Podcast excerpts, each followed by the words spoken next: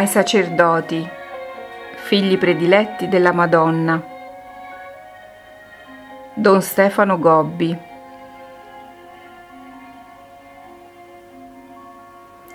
primo gennaio millenovecentosettantanove, festa della maternità divina di Maria Santissima. Figli prediletti, sono accanto a voi all'inizio di questo nuovo anno. Abbiate fiducia nel mio cuore immacolato. Nel mio cuore è racchiuso il disegno dell'amore misericordioso di mio figlio Gesù, che vuole ricondurre il mondo al Padre per la perfetta glorificazione di Dio. Il mondo non è perduto, anche se ora cammina sulle strade della perdizione e della sua stessa distruzione. Attraverso una prova che io vi ho più volte preannunciato, sarà alla fine salvato, con un atto dell'amore misericordioso di Gesù, che vi ha affidati all'azione della vostra Mamma Celeste. Ancora i peccati ricoprono la terra, odio e violenza esplodono da ogni parte, i più grandi delitti gridano ogni giorno vendetta al cospetto di Dio. Iniziate un anno in cui da tutti sarà particolarmente avvertita la potente mano di Dio, che si piegherà sul mondo per soccorrerlo con la forza irresistibile del suo amore misericordioso. Per questo, figli miei, vi attendono avvenimenti che voi non potete immaginare. Ma vi sono anche le preghiere dei buoni, i dolori degli innocenti, le sofferenze nascoste di molti, le lacrime e le implorazioni di numerose vittime sparse in ogni parte del mondo. Per mezzo di esse ho affrettato i tempi del mio straordinario intervento. La Chiesa, mia figlia prediletta, esce ora da una grande prova, perché la battaglia tra me e il mio avversario si è svolta anche al suo vertice. Satana ha tentato di introdursi fino a minacciare la pietra su cui è fondata la Chiesa, ma l'ho a lui impedito.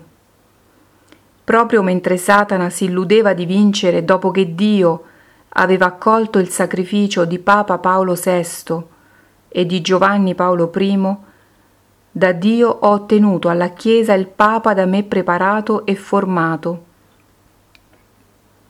Egli si è consacrato al mio cuore immacolato e mi ha solennemente affidato la Chiesa di cui sono madre e regina, nella persona e nell'opera del Santo Padre Giovanni Paolo secondo, io rifletto la mia grande luce, che diventerà tanto più forte quanto più la tenebra avvolgerà ogni cosa. Sacerdoti e fedeli consacrati al mio cuore immacolato, figli che da ogni parte del mondo ho raccolto nella mia schiera per la grande battaglia che ci attende, unitevi tutti attorno al Papa e sarete rivestiti della mia stessa forza e della mia luce meravigliosa. Amatelo, pregate per lui, ascoltatelo, ubbiditelo in tutto, anche nel portare l'abito ecclesiastico, secondo il desiderio del mio cuore e il suo volere che vi ha già manifestato. Offritemi il dolore che provate, se per questo sarete talvolta derisi dai vostri stessi confratelli. Anche alla Chiesa, che ha nel Papa la sua guida sicura, sarà abbreviato il tempo della purificazione secondo il mio disegno di amore. Questa perciò è la vostra ora, l'ora degli apostoli del mio cuore immacolato. Diffondete con coraggio il Vangelo di Gesù, difendete la verità, amate la Chiesa, aiutate tutti a fuggire il peccato, a vivere nella grazia e nell'amore di Dio. Pregate, soffrite, riparate. ventotto gennaio millenovecentosettantanove, festa di San Tommaso d'Aquino. Figli prediletti, rifugiatevi nel mio cuore immacolato. Il regno glorioso di Cristo sarà preceduto da una grande sofferenza che servirà a purificare la Chiesa e il mondo e a condurli al loro completo rinnovamento. Gesù ha già iniziato la sua misericordiosa opera di rinnovamento con la Chiesa sua sposa. Vari segni vi indicano che è giunto per la Chiesa il tempo della purificazione. Il primo di essi è la confusione che vi regna. Questo infatti è il tempo della più grande confusione. La confusione si è diffusa all'interno della Chiesa, dove ogni cosa viene sovvertita in campo dogmatico, liturgico e disciplinare.